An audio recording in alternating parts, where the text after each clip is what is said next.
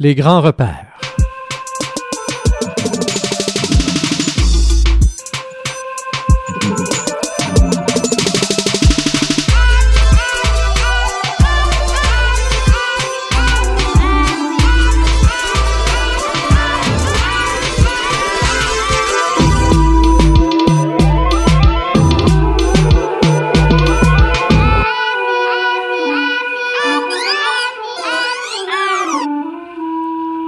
Bonsoir à tous, chers auditeurs. Rémi Perrin avec vous pour euh, cette émission Les Grands Repères, émission euh, dans laquelle euh, on parle philosophie, science, histoire et au cours de laquelle on se penche sur un livre en particulier duquel je vous lis quelques extraits. Et cette semaine, le livre en vedette L'Occident expliqué à tout le monde. Roger Paul Droit, philosophe français, euh, qui euh, nous offre ce livre. Attendez, ici, c'est aux éditions euh, du Seuil que ça a été publié et ça fut publié en 2008. Et avec tout ce qui est arrivé au cours des derniers mois, au cours des dernières années, le mot Occident euh, est utilisé un peu à toutes les sauces. Et dernièrement, tout dernièrement, je me posais justement cette question, mais qu'est-ce qu'on met derrière ce mot-là?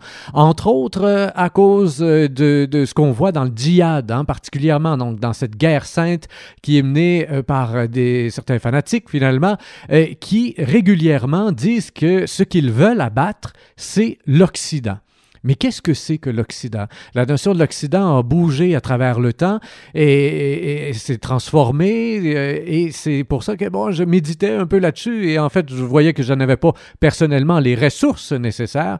Fait une petite recherche euh, à la bibliothèque euh, Eva Sénécal pour tomber donc sur ce livre, L'Occident expliqué à tout le monde, philosophe français, comme je le disais, Roger Paul Droit. C'est de ça dont on se servira au cours de la prochaine heure, oui pour euh, donc euh, exposer ce que ce qu'est l'Occident, euh, les valeurs qu'il porte, ses forces et ses faiblesses. Et au final, j'aime énormément cette conclusion qu'il fait où il nous donne trois caractéristiques très particulière de l'Occident, que ce soit de l'Occident d'aujourd'hui ou de l'Occident de, l'Occident euh, d'il y a 2000 euh, ans, d'il y a 3000 ans, il y a trois caractéristiques qui ressortent de toute cette histoire et je vous les livrerai à la fin de l'émission, bien entendu.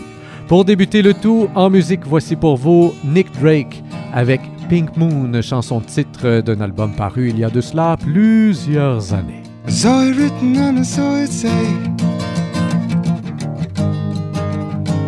Finger moon is on its way. None of you stand so tall. Finger moon gonna get you.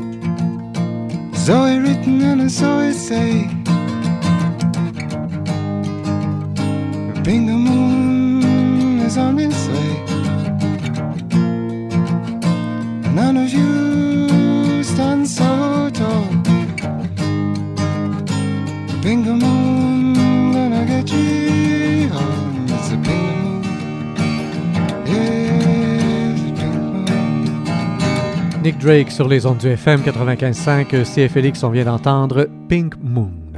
Roger Paul Droit, donc, euh, nous a offert ce livre il y a quelques années, L'Occident expliqué à tout le monde, passe les premières pages de son livre à nous rappeler que le mot Occident euh, et le mot Orient, finalement, sont deux contraires. Hein. Évidemment, euh, l'un voulant dire là où le soleil se couche et l'autre voulant dire là où le soleil se lève. Ce qui veut dire que peu importe où vous êtes sur la planète, ben, il, y, aura toujours, d'un point de vue géographique, pour vous, un Occident et un Orient, comme il y aura toujours quelque chose qui est à l'Est et quelque chose qui est à l'Ouest. Hein? Alors, à la base, là, c'était ça. Mais pour définir ensuite qu'est-ce que l'Occident, à prime abord, euh, quelle était la première définition justement géographique de l'Occident, il faut remonter à l'origine du mot. Et où le mot a-t-il été inventé?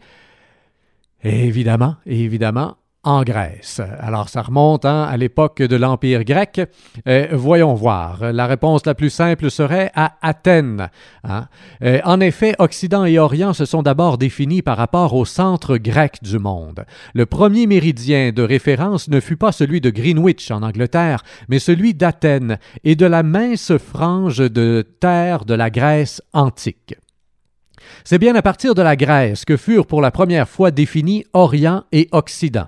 Du côté de l'Est, les Grecs trouvaient la Perse, l'actuel Iran, euh, la côte d'Asie mineure, l'actuelle Turquie méditerranéenne, et au-delà de la mer Noire, les premiers contreforts du Caucase et de l'Asie centrale. Voilà ce que pour eux Orient recouvre.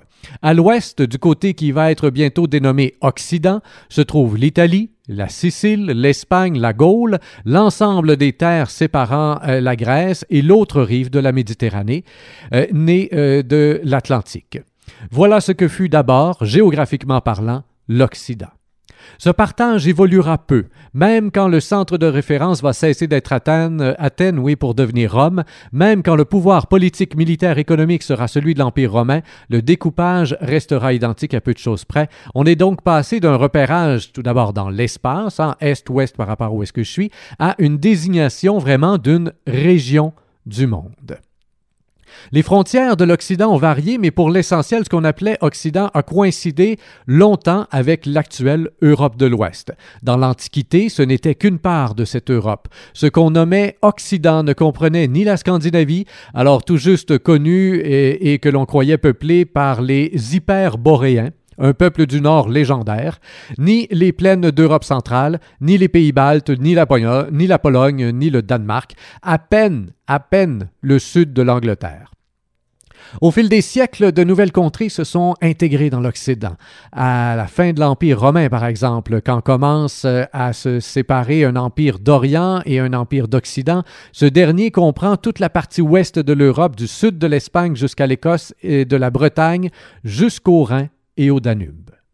Cette délimitation n'a plus beaucoup changé jusqu'à l'époque moderne. L'Occident, du point de vue de la géographie, c'était l'Europe, de l'Ouest principalement, du Nord et du Sud également. Les discussions commençaient avec la place de l'Europe de l'Est. En allant vers la Russie, vers la Turquie, on se rapprochait de l'Orient, de l'Asie. La frontière exacte de l'Occident de ce côté a longtemps été discutée. D'autant plus qu'il ne s'agissait plus seulement d'un partage de l'espace, mais aussi d'un partage des religions, des croyances, des régimes politiques. L'Occident, à partir du Moyen Âge, était chrétien de rite catholique, et l'Orient, chrétien lui aussi, était de rite orthodoxe. La situation s'est encore transformée avec les conquêtes arabes et ensuite avec la domination de l'Empire ottoman. À l'Occident chrétien s'opposait cette fois un Orient musulman. Que faut-il en conclure? Que la géographie physique ne suffit pas. L'Occident n'est pas seulement une affaire de lieu, ce n'est pas uniquement une région que l'on va dessiner sur la carte, il s'est organisé effectivement à partir d'un réseau de fleuves, de côtes, de voies, de voies maritimes, de routes, de villes. Mais il faut également faire entrer dans sa définition d'autres éléments. Plus qu'une région, L'Occident est une forme de société, un ensemble de convictions et d'attitudes qui ont dessiné son histoire et soutenu son expansion. Mais si ce n'est pas une région, est-ce que c'est une civilisation? Hmm, n'allons pas trop vite, nous dit ici Roger Paul Droit. Civilisation, je ne suis pas sûr de savoir euh, ce que cela veut dire aujourd'hui. En outre, l'histoire de l'Occident est trop riche et trop complexe pour qu'on puisse parler sans examen préalable d'une civilisation, car il n'est pas assuré que la diversité de l'Occident, ou plutôt des Occidents, puisse se ramener à l'unité. En tout cas, cela doit être regardé de près. Ce que je voulais dire sans parler de civilisation unique, c'est que des éléments de culture et d'histoire doivent être pris en compte. Religion, politique, science, philosophie, économie, art doivent être intégrés si l'on veut comprendre ce que l'on appelle Occident. On voit aussitôt que la tâche est immense et qu'on ne pourra tracer que les grandes lignes. Avant de parcourir cette histoire, voyons d'abord les titres des chapitres afin de comprendre comment s'est transformé, formé et transformé l'image de l'Occident. Tout commence avec les Grecs au 6e et au 5e siècle avant Jésus-Christ. En quelques générations seulement, ils inventent la tragédie, le débat démocratique, l'investigation scientifique, la réflexion philosophique. Et ils ont conscience de créer des valeurs et des libertés qui n'existent pas ailleurs. Les Grecs nomment barbares les autres peuples. Dans leur esprit, ce n'est pas forcément injurieux ni même péjoratif. C'est intéressant ça. Hein? Très intéressant de voir, et c'est Rémi Perra ici qui parle et non pas Roger Paul Droit. Là. Je, souligne, je prends ici la peine de souligner cette petite phrase. Hein? Euh, les Grecs nomment barbares tout ce qu'il y a autour, tous ceux qui ne vivent pas finalement euh, dans une démocratie parce qu'ils viennent d'inventer le débat euh, démocratique, viennent d'inventer la tragédie, hein, le théâtre et tout ça, l'investigation scientifique, la réflexion philosophique. Ils ont inventé tout ça en quelques siècles et ils se disent on a là des libertés, des valeurs extraordinaires et profondes qui permettent de construire une société plus intelligente, plus civique et tout ça. Et, ça, ben, c'est comme une lumière pour les barbares qui sont autour, qui vivent encore dans, soit dans des théocraties ou encore dans des, euh, dans des empires, hein, avec un roi, avec un pharaon ou avec n'importe quoi là, partout autour. Hein. Donc, les Grecs nomment barbares les autres peuples et ça, pour eux, ben, c'est pas injurieux, c'est pas péjoratif. Aujourd'hui, ça a pris tout un autre sens, évidemment. Les barbares, ce sont tout simplement tous les autres, ceux qui ne parlent pas la langue grecque et qui surtout ne sont pas des citoyens libres. Certains barbares sont grossiers, d'autres sont savants, mais tous ont pour dénominateur commun d'être les sujets d'un empereur, d'un roi ou d'un pharaon. Seuls les Grecs se donnent eux-mêmes leurs lois et forment des cités autonomes. Les Romains par la suite poursuivent à leur manière cette édification. Ils conquièrent avec euh, leur légion presque toute la surface du monde connue à l'époque, mais ils garantissent des droits aux habitants de l'Empire, quelle que soit leur langue, leur religion ou leur origine. À la fin de l'Empire romain, le christianisme l'emporte sur les anciennes religions et l'Église va en quelque sorte fournir à l'Occident sa nouvelle identité. À partir du Moyen Âge, Occident et chrétienté se confondent. Être occidental, c'est être chrétien, et il en sera ainsi fort longtemps. Mais cette forme de l'identité occidentale s'est à son tour affaiblie et a laissé place, à l'époque moderne, à d'autres visages de l'Occident. Mais là, est-ce que le visage de l'Occident change tout le temps? Et c'est ce que nous aurons à chercher plus tard, nous dit-il. Mais en tout cas, il a souvent changé d'apparence. À partir du 16e siècle, avec la Renaissance, et ensuite avec les temps modernes, l'Occident connaît un développement extraordinaire. Il devient progressivement le maître du commerce mondial. Cette expansion économique est liée à l'arrivée de l'or et de l'argent pris en Amérique latine et à l'invention des systèmes bancaires et du capitalisme marchand. Mais elle est liée également aux grandes découvertes scientifiques, à la formation des techniques, à l'essor progressif des transports et de l'industrie. Occident devient alors synonyme de science, de machine, d'industrie, et aussi de conquête, de colonisation, d'exploitation, de massacre. La puissance nouvelle de l'Occident lui permet, du 18e au 20e siècle, d'étendre sa domination sur pratiquement toute la planète. Dans une représentation raciste courante au XIXe siècle qui divisait l'humanité en races de couleurs différentes, l'Occident incarnait la civilisation de la race blanche. Cette prétendue race était proclamée supérieure à cause d'une confusion entre le développement scientifique et technique et des qualités biologiques imaginaires. Au 19e siècle, dans l'histoire du monde et de l'Occident, les changements sont considérables. Ce que l'on appelle Occident désormais, ce n'est plus seulement l'Europe, c'est aussi les États-Unis qui, à partir du 20e siècle, dominent de plus en plus l'économie mondiale. L'essor de la puissance américaine, d'abord économique puis politique et militaire, a changé profondément la situation de l'Occident. En cessant de se confondre avec l'Europe, celle-ci change de signification. Après la Seconde Guerre mondiale et pendant toute la guerre froide qui a opposé le bloc soviétique à ce qu'on appelait le monde libre, l'Occident a souvent désigné d'un point de vue à la fois militaire et politique les pays membres de l'OTAN, donc l'organisation du traité de l'Atlantique Nord. Pendant cette période qui n'a pris fin qu'avec l'effondrement du bloc soviétique euh, symbolisé par la chute du mur de Berlin en 1989, on utilisait le terme Occident ou Ouest pour dénommer le monde de la libre entreprise et du libre-échange, dirigé par des gouvernements démocratiques, par opposition au monde communiste où régnait une économie planifiée et des pouvoirs euh, dictatoriaux. Et aujourd'hui, eh bien, ces dernières années, Occident a fini par désigner de moins en moins un lieu et de plus en plus un type de société. Le mot évoque à présent avant tout développement technique et modernité, richesse contre, pauvreté, consommation contre dénuement, ou encore nord contre sud. Car la dernière évolution de l'Occident a fini par lui donner même une autre place, le nord, plutôt que l'ouest. Du point de vue du développement économique et des équipements techniques, ce ne sont plus l'Europe de l'Ouest ni l'Europe dans son ensemble qui suffisent pour représenter ce nouvel ordre de ce nouvel aspect de l'Occident. Les États-Unis, le Canada, l'Australie sont évidemment des éléments essentiels de cet ensemble, mais cela ne suffit pas. Il faut ajouter les pays qui, du point de vue technique et commercial, aussi bien que du point de vue de leur mode de vie, sont tout à fait occidentalisés, comme le Japon ou la Corée du Sud. La localisation géographique n'a donc plus grand sens. L'Occident s'est largement mondialisé au point qu'on le retrouve aujourd'hui dans des pays d'Asie et d'Extrême-Orient. Au Japon et à la Corée du Sud, il faut désormais ajouter ces grandes puissances économiques en plein essor que sont la Chine et l'Inde. Commercialement, tous ces pays sont d'abord des concurrents de l'Europe et des États-Unis, mais ce sont aussi des partenaires et des clients. Et surtout, ils concurrencent les Occidentaux sur leur terrain, avec leur méthode, à tel point qu'il n'est pas exagéré de dire qu'à ce titre-là, ils appartiennent, eux aussi, en fin de compte, à l'Occident. Ce qu'on appelle mondialisation est une occidentalisation du monde. En effet, dans la constitution d'un commerce mondial, ce sont des techniques, des normes de fabrication, des réseaux de communication nés en Occident qui se diffusent sur tous les continents.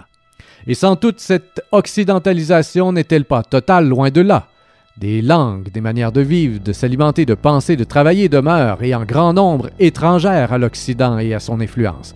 Malgré tout, cette diversité est en quelque sorte recouverte par une pellicule d'Occident, constituée par les réseaux informatiques, les télévisions, les téléphones, les avions, ainsi que les musiques, les modes, les vêtements, qui sont de plus, qui sont de plus en plus semblables d'un bout à l'autre la maison brûle lentement l'oxygène se consomme, la dérive des continents gouverne le destin des hommes.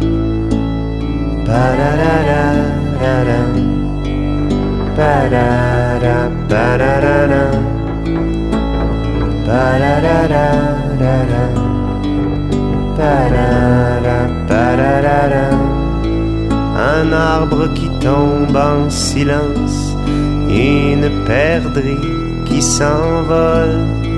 Quand je pleure mes forêts blanches, souvent la prairie me console.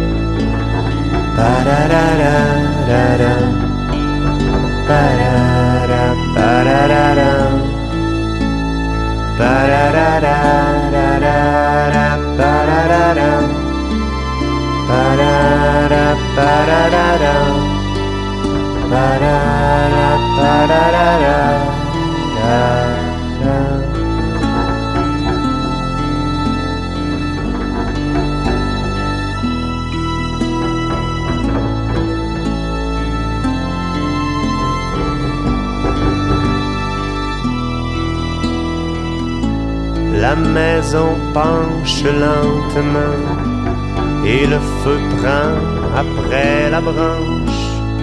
C'est la chimie des éléments, c'est le hasard de l'avalanche, c'est la mémoire des éléphants, c'est le pétrole et l'uranium, la dérive des continents gouverne le destin des hommes.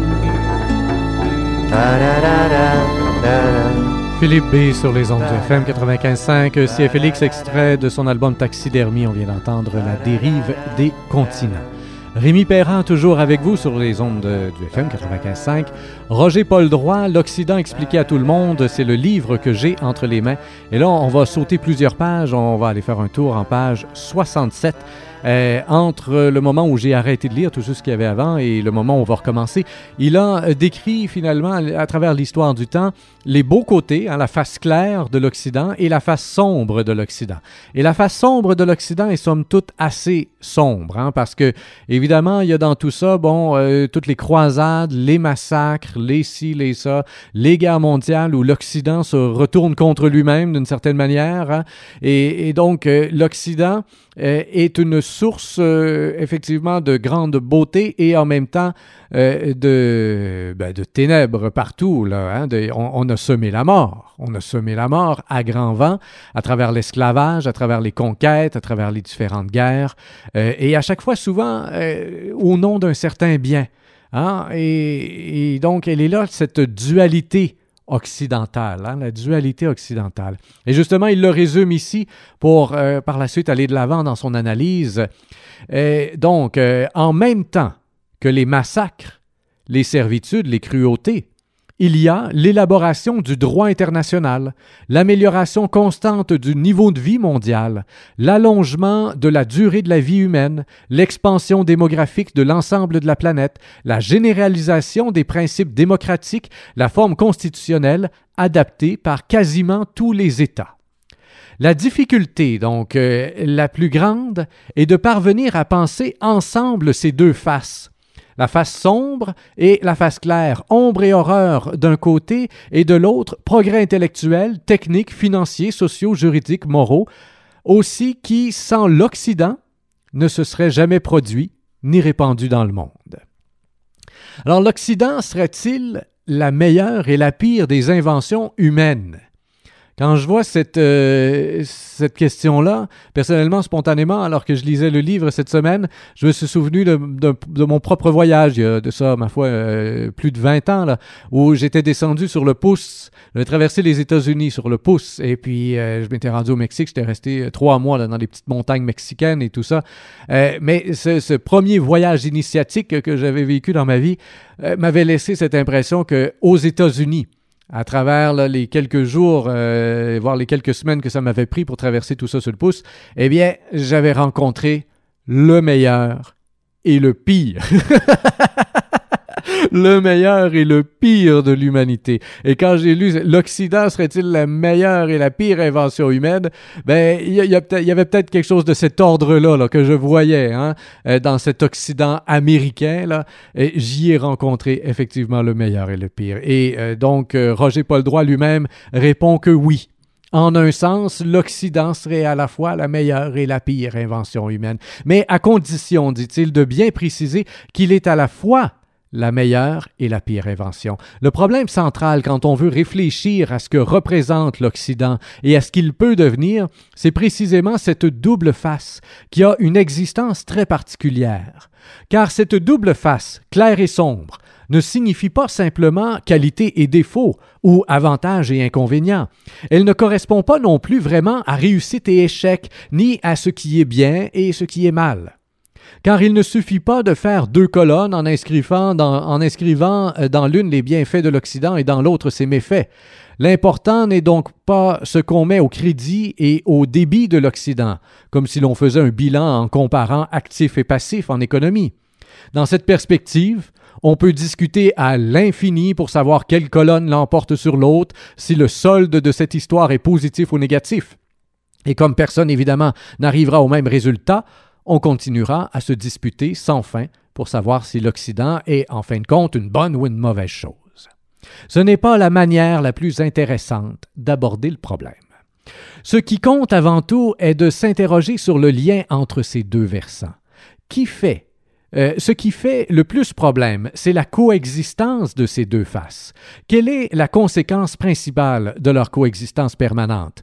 Finalement, l'Occident, plus que toute autre civilisation, a conjugué charité et massacre, progrès scientifique et domination, affirmation universelle des droits de l'homme et asservissement de peuples entiers. C'est là ce qui doit faire le plus réfléchir. Comment fonctionne ce couplage entre des discours égalitaires moraux universels et ces massacres de grande envergure? Il y a là une particularité absolument sans équivoque. C'est avec des valeurs morales en tête et des discours universalistes en bouche que les Occidentaux ont tué, massacré, écrasé et colonisé, et qu'ils se sont entretués. Ce lien très énigmatique se retrouve à toutes les époques. Ce sont bien des chrétiens qui, se proclamant, se réclamant de l'amour du prochain, de la compassion du Christ, euh, ce sont eux qui ont organisé les bûchers de l'Inquisition et qui, tout au long de la conquête du Nouveau Monde, ont exterminé les populations indiennes. C'est en tenant le discours de la victoire sur la sauvagerie, de l'instruction pour tous et de l'arrivée de la civilisation que les colons venus de l'Occident ont dévasté l'Afrique et l'Asie et les ont pliés à leur domination. Cette double face laisse dans les mémoires une trace qui n'est pas près de s'effacer. La méfiance que l'Occident suscite aujourd'hui dans la plupart des pays du Sud et du tiers-monde vient en grande partie du fait que les peuples ont entendu leurs persécuteurs tenir le discours de l'universalité et du droit. Ce fut au nom du droit que ces pays se sont trouvés dominés. Ce fut par ceux qui proféraient les principes de la justice et de l'égalité qu'ils se sont trouvés écrasés et asservi.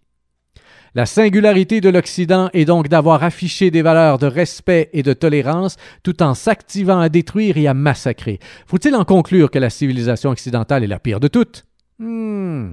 Elle serait perverse, puisqu'elle ne fait pas ce qu'elle dit et ne dit pas ce qu'elle fait. Elle serait inacceptable parce qu'elle écrase en prétendant libérer et asservit en proclamant qu'elle est pensée, qu'elle émancipe. Comment alors expliquer le lien entre ces deux faces de l'Occident. Il y a trois schémas d'explication possibles. Le premier de ces schémas accentue le rôle de la face sombre, et il considère que les discours moraux et les valeurs universalistes ne sont que des masques et des façades. La réalité principale en ce cas serait constituée par la destruction et la domination. Dans cette perspective, la civilisation de l'Occident est principalement hypocrite. Elle fait semblant elle trompe son monde avec la face claire, alors que son seul but est d'exploiter et de dominer la planète entière. Dans ce cas, le combat à mener consiste à dénoncer cette hypocrisie et à démasquer l'Occident pour faire apparaître son vrai visage meurtrier. Le deuxième schéma admet l'existence de forces contraires et met les deux faces de l'Occident en quelque sorte à égalité. Il existe dans cette optique au sein de l'histoire de l'Occident, aussi bien que dans sa réalité contemporaine, des courants porteurs de justice, de solidarité, de tolérance, et d'autres porteurs de mort et de haine. Le combat à mener consiste à tenter de renforcer les premiers et d'affaiblir les seconds. Il s'agit de faire en sorte que ce que fait l'Occident soit conforme aux valeurs qu'il promeut. Le troisième schéma est un peu plus compliqué à comprendre, nous dit-il, en tout cas plus déconcertant au premier abord. Il consiste à envisager que la face sombre puisse être engendrée par la face claire. Ce serait en quelque sorte le bien qui crée le mal, à cause d'une erreur de conception dans la manière d'élaborer le bien.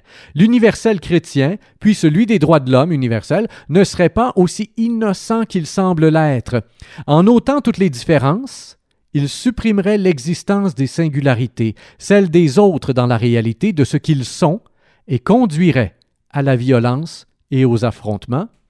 Et j'ajouterais ici, dans un but évident, évidemment, de vouloir convertir, soit à la religion chrétienne ou au mode de vie occidental, euh, aux libertés occidentales. Voilà donc ce sur quoi on va s'arrêter pour l'instant.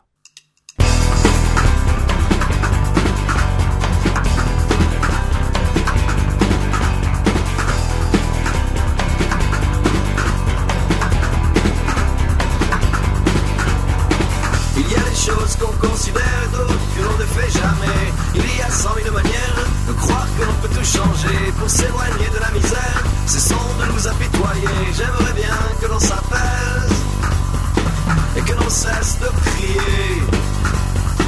Il y a des centaines de crétins qui s'amusent à foutre des PV. J'ai même vu des enfants putain aux élections se présenter.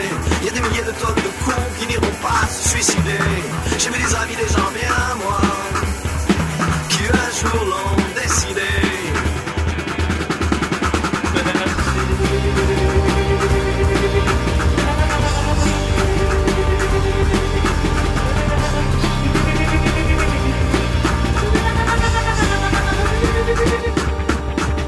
J'ai vécu quelques années folles, n'y avait pas besoin coincés.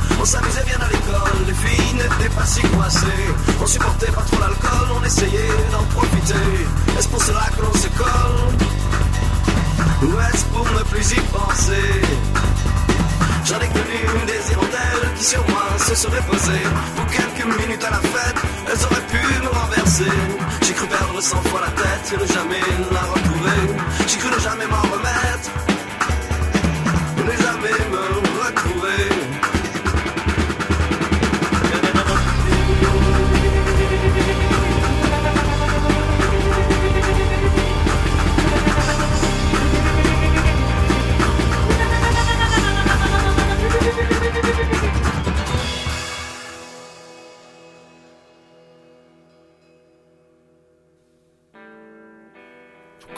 Toujours nos idoles qui doivent se planter les premiers Dieu a pris les cons pour des hommes et leur a proposé de régner à la distribution des rôles. Il aurait dû rester couché à la distribution des rôles. Il aurait dû rester couché.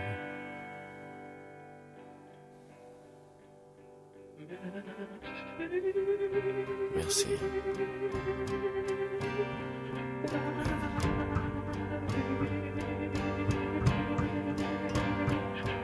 Merci.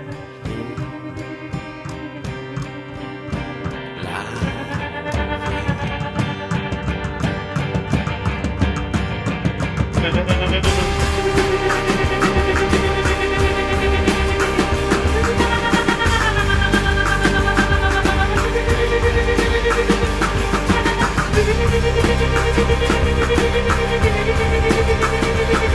you.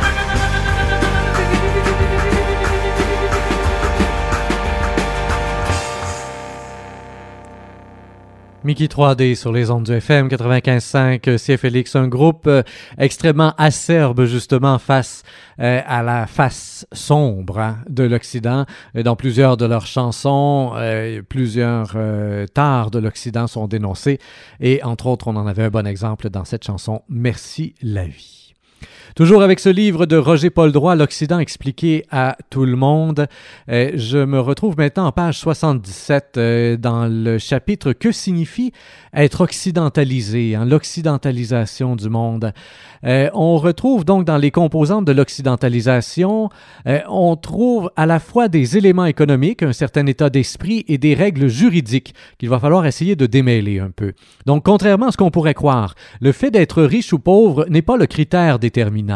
Il y a évidemment un déséquilibre entre la richesse du mode de vie occidental dans les pays les plus développés et le côté frugal de la vie quotidienne dans des pays dont on dira tout de suite qu'ils n'ont pas un mode de vie occidentalisé.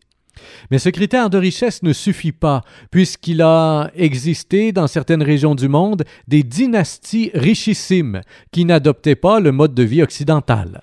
Ainsi, dans l'Inde des Maharajas, des familles extrêmement riches, mais aussi des régions prospères, n'avaient pas adopté le mode de vie occidental. La richesse n'est donc pas un indice d'occidentalisation suffisant. Alors, de quoi parle-t-on en disant qu'un pays est occidentalisé? De son mode de vie? Que comprend au juste ce mode de vie? Une certaine manière de se vêtir? Euh, Peut-être, euh, mais ce n'est qu'un élément, sûrement pas le seul, ni le plus fondamental. Un certain type d'alimentation alors? Mais ce n'est pas certain. On peut mener une vie occidentalisée en mangeant du riz, du manioc et du maïs. Une forme particulière d'habitation? Mais là encore, les variations seront multiples selon les climats, les habitudes, les styles locaux, et cela ne touchera pas vraiment le fait d'être ou non occidentalisé. On pourrait continuer à s'interroger sur les moyens de transport, les rythmes de travail, les types de loisirs, les manières de prendre soin de son corps, les comportements sexuels. Aucun de ces éléments ne semble pouvoir contenir de réponse simple et définitive à la question du mode de vie occidentalisé. Il est évidemment possible de constater des modifications de chacun de ces domaines chez ceux qui sont occidentalisés, mais ce n'est pas véritablement là que réside l'essentiel. Pour le trouver, il faut se tourner d'abord vers les objets techniques qui sont aujourd'hui communs à tous, quel que soit le climat, la manière de se nourrir, de s'habiller, de se loger.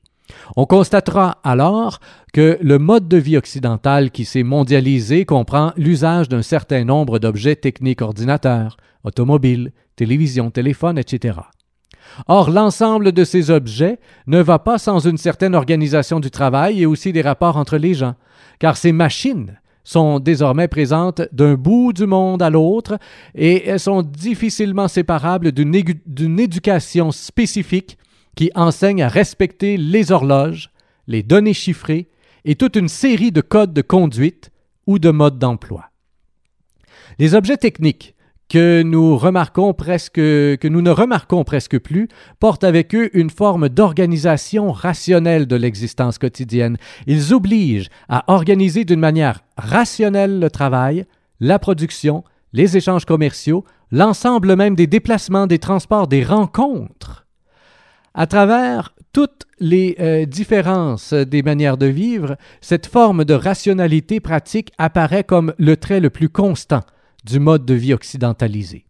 Vivre à l'occidental, c'est donc vivre à l'intérieur d'un certain niveau d'éducation, de connaissances techniques ou scientifiques, de rationalisation du monde. C'est prendre une calculette et se comporter en ingénieur pour faire arriver un train à l'heure. Et on pourrait dire aussi pour euh, attendre euh, et s'attendre à ce que le train ou l'autobus soit à l'heure. Hein? Cette logique euh, que, nous voulons avoir. Si le train est en retard, si l'autobus est en retard, on chiale, parce qu'on veut que ce soit efficace, hein, c'est rationnel. On nous annonce une heure, on s'attend à obtenir ce qu'on nous annonce. Voilà. Être occidentalisé, ce serait donc seulement vivre dans un monde technique? Euh, hmm, Sûrement pas. C'est la part la plus visible, hein, mais peut-être la plus superficielle. Imaginons un monde où les connaissances scientifiques, les outils techniques et l'éducation qu'ils supposent soient extrêmement développés, mais où on ne trouverait aucune forme d'égalité, aucune liberté politique, aucune conception de la dignité humaine ou du respect des personnes. Dirions-nous qu'il s'agit d'un monde occidentalisé? Ben, évidemment non, car c'est aussi à un ensemble de valeurs morales et civiles que nous pensons quand nous parlons d'un mode de vie occidentalisé. Nous appelons mode de vie occidentalisé celui où se trouve valorisée une série de libertés individuelles qui paraissent essentielles à ce mode de vie.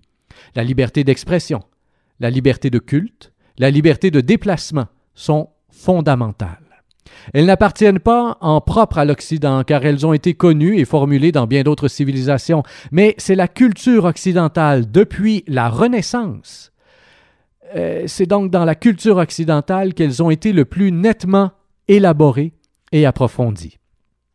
C'est ainsi qu'en Angleterre, le principe de l'habeas corpus, a exprimé avec netteté la nécessité de protéger l'intégrité physique des personnes humaines. Tous ceux qui luttent dans le monde entier contre les mutilations sexuelles et contre les tortures s'inscrivent dans la continuité de cette règle. Dans un mode de vie occidentalisé, il n'y a donc pas que la technique. Ah, assurément pas. Euh, loin de là. On y rencontre aussi, comme des principes fondamentaux clairement admis, leur mise en application est une autre affaire. Hein. Voilà, il y a toujours des fois une différence entre le discours et euh, la réalité. Hein. Une dichotomie là qui est intéressante. L'égalité des sexes est présente, le respect de la vie privée, la séparation du domaine politique par rapport au domaine religieux. Autrement dit, le fait d'être occidentalisé repose essentiellement sur le partage d'un ensemble de valeurs qui sont indissociablement intellectuelles, philosophique, morale, juridique et spirituelle. On s'arrête. En musique pour vous, voici maintenant, euh, attendez ici, Massive Attack de leur album Mezzanine.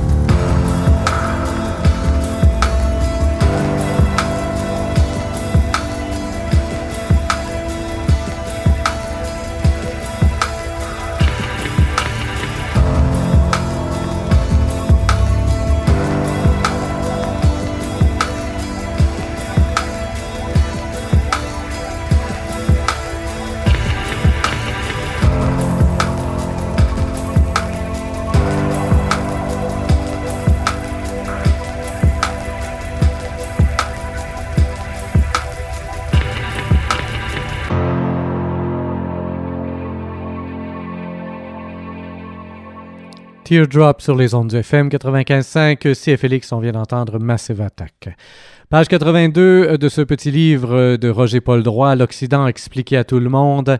Les valeurs dont on vient de parler tantôt, donc ces valeurs euh, indissociablement euh, intellectuelles, philosophiques, morales, juridiques et spirituelles, est-ce que ces valeurs universelles, est-ce qu'elles sont universelles ou elles sont spécifiquement occidentale. Cette question est au centre de très nombreuses discussions et polémiques ces derniers temps. Ceux qui cherchent à combattre l'héritage de l'Occident s'ingénient en effet à nier le caractère universel de ces valeurs, en, en particulier les droits de l'homme. Leur démarche de base est simple. Elle consiste à soutenir que ces valeurs, qui se prétendent universelles, sont en réalité des façons de voir particulières de la civilisation de l'Occident. Elle serait donc relative à son histoire et à sa mentalité propre, et donc inadaptée et inapplicable dans d'autres sociétés. Parmi toutes les tribus humaines, la tribu Occident serait celle qui croit détenir des vérités valables pour tous, mais ce ne serait là que sa coutume et son illusion. Dans cette perspective, l'occidentalisation serait une forme nouvelle de colonisation, oui, au point que le partage des valeurs universelles finit par devenir une transformation néfaste des mentalités. Le résultat de cette façon de voir est donc, est donc extraordinairement pervers, puisque les droits de l'homme, au lieu d'être un instrument de libération, court le risque d'être perçu comme un nouvel outil de domination, une sorte d'idéologie occidentale destinée à détruire les valeurs propres aux autres cultures et à démanteler les hiérarchies sociales traditionnelles. Il faut insister sur le mensonge que constitue une telle position, car il est faux de dire que les droits de l'homme sont apparus soudain en 1789 ou même au 18e siècle ou seulement dans la pensée de l'Occident on retrouve dans toutes les religions, toutes les sagesses et toutes les philosophies du monde, de l'Antiquité à nos jours, d'innombrables textes qui affirment la nécessité de la tolérance et du respect des croyances des autres, le droit de chacun à s'exprimer, l'égale dignité de tous les êtres humains. Du bouddhisme, à, l'islam, du taoïsme au judaïsme, des sagesses africaines aux conceptions amérindiennes, partout et à toute époque, les principes fondateurs qu'on retrouve dans les droits de l'homme ont été connus et affirmés, et leur application recommandée. Les présenter comme une nouveauté du siècle des Lumières, une singularité de l'Occident, est mensonger. Bien sûr, il faudrait ajouter des précisions et peut-être des nuances. La conception de fond et l'intention globale qui président aux droits de l'homme ne sont ni d'Occident, ni d'Orient, ni du Nord, ni du Sud, ni d'une époque ou d'une autre. Mais d'un autre côté, il existe effectivement dans la déclaration de 1789, comme dans celle de 1948, des formulations et des points particuliers qui portent nettement la marque de la pensée de l'Occident et qui peuvent faire objet de discussion. Je me rends un peu plus loin euh, dans le chapitre de conclusion du livre en page 89. Comment résumer en quelques traits les caractéristiques de l'Occident? Il en amène trois. Il en amène trois et euh, allons-y là rapidement parce qu'évidemment le, le, temps passe très vite. Euh, trois traits donc peuvent rassembler ou plutôt traverser tous les points évoqués. Le premier d'entre eux concerne l'universalité, justement, qu'on vient d'évoquer, hein, l'universalité. Elle ne cesse d'habiter sous des formes diverses cette longue histoire. De manière constante, l'Occident s'adresse à tous. Il ne se contente jamais de son domaine, mais vise la vérité et la croit capable de rassembler tous les êtres doués de raison.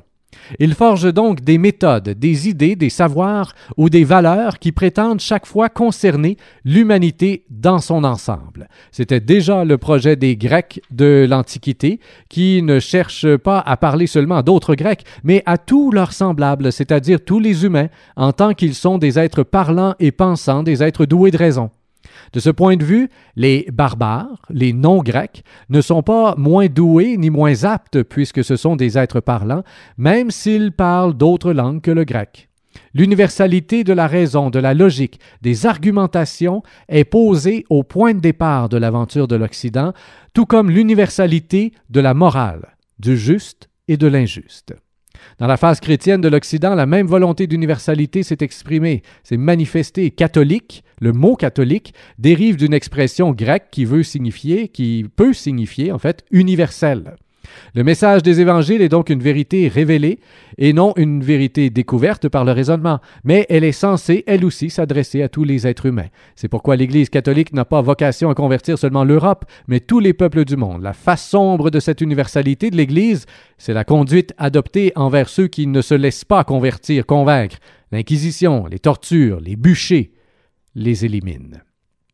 Les philosophes des Lumières et les révolutionnaires de 1789 ne cessent, eux aussi, de s'adresser au genre humain. Ils vont même jusqu'à parler en son nom et proclament la Déclaration universelle des droits de l'homme et du citoyen. Même s'ils critiquent l'Église et la foi, même si certains d'entre eux sont totalement athées, ils conservent sur un registre laïque et profane un projet très semblable à celui du catholicisme.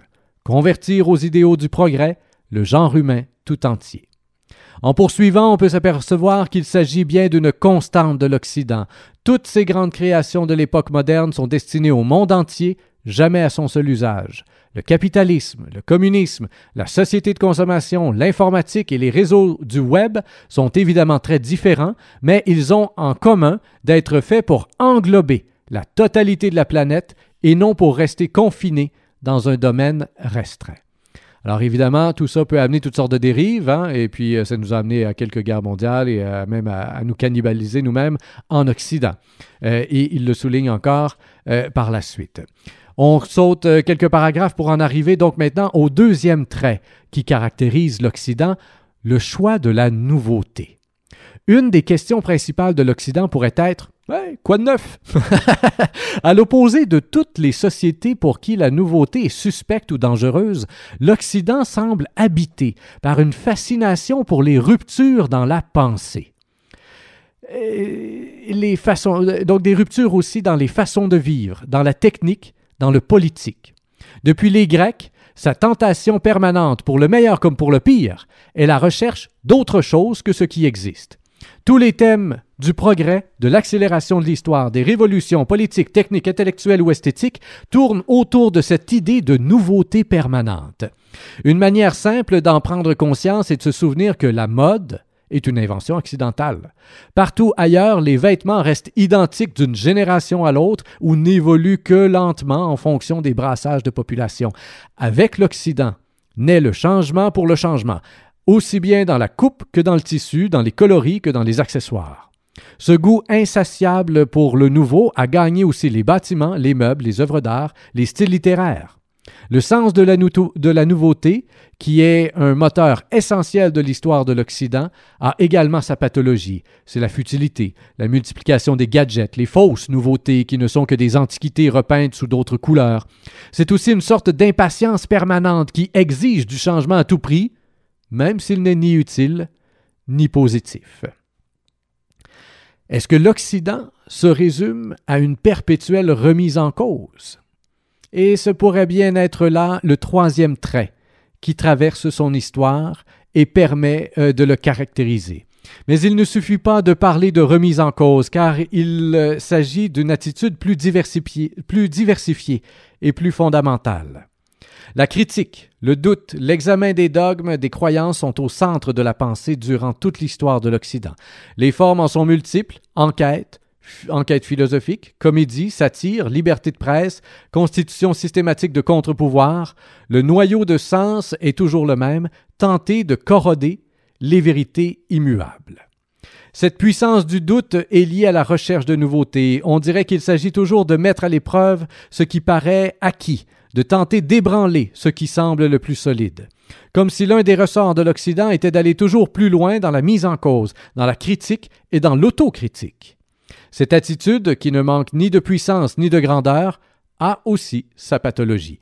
Il lui arrive en effet de verser dans le dénigrement de soi-même, l'auto-accusation, le manque de confiance dans son histoire et le sens de son identité. L'Occident d'aujourd'hui, l'Occident plutôt, est-il aujourd'hui à défendre oui, mais il faut dire en quel sens, pourquoi et contre qui. Que l'Occident soit en crise, ce n'est pas une nouveauté. Il n'est pas impossible que la crise soit son état normal, sa manière d'être et de se maintenir. Ce qui est préoccupant, c'est qu'il soit aujourd'hui en train de douter gravement de son universalité, à un moment où il est attaqué par des adversaires résolus qui veulent sa destruction. Mondialisé, dispersé sur toute la planète, transformé une nouvelle fois par l'expansion des techniques, traumatisé par la prise de conscience de sa face sombre, l'Occident applique sa puissance de mise en cause à sa propre identité et semble cesser de se croire porteur de vérité pour tous. Ce n'est pas la première fois que l'autoscepticisme le ronge. Mais aujourd'hui, avec les multiples terroristes groupés sous le nom d'Al-Qaïda ou, ou autres, il a contre lui des adversaires qui mènent une guerre acharnée pour détruire tous les fondements du monde occidentalisé. En finir avec la séparation du politique et du religieux, liquider la liberté de critique, supprimer l'égalité des sexes, voilà leur objectif. L'Occident est à leurs yeux médiocre, inhumain, humiliant, impie, obscène, immoral, idolâtre et il travaille à le remplacer par un univers dont les premières réalisations confirment qu'il n'est pas moins étouffant et totalitaire que celui des nazis. Voilà pourquoi il faut défendre l'Occident. En précisant une dernière fois le sens de ce terme. Si Occident désignait encore le monde blanc chrétien mal colonisateur, exploiteur et imbu de sa supériorité, il ne serait pas question de songer à le défendre. Si au contraire, Occident signifie aujourd'hui l'idée sans frontières d'une modernité en constante évolution, où sont séparés pouvoirs politiques et pouvoirs religieux, où sont garanties les libertés fondamentales et proclamée l'égalité des sexes, où la démocratie n'est pas un mot, mais euh, alors n'est pas qu'un mot, alors il faut défendre l'Occident. Car cet Occident-là n'est pas un pays ni même une civilisation, mais une direction de l'esprit, celle où l'esprit, contrairement au soleil, refuse de se coucher.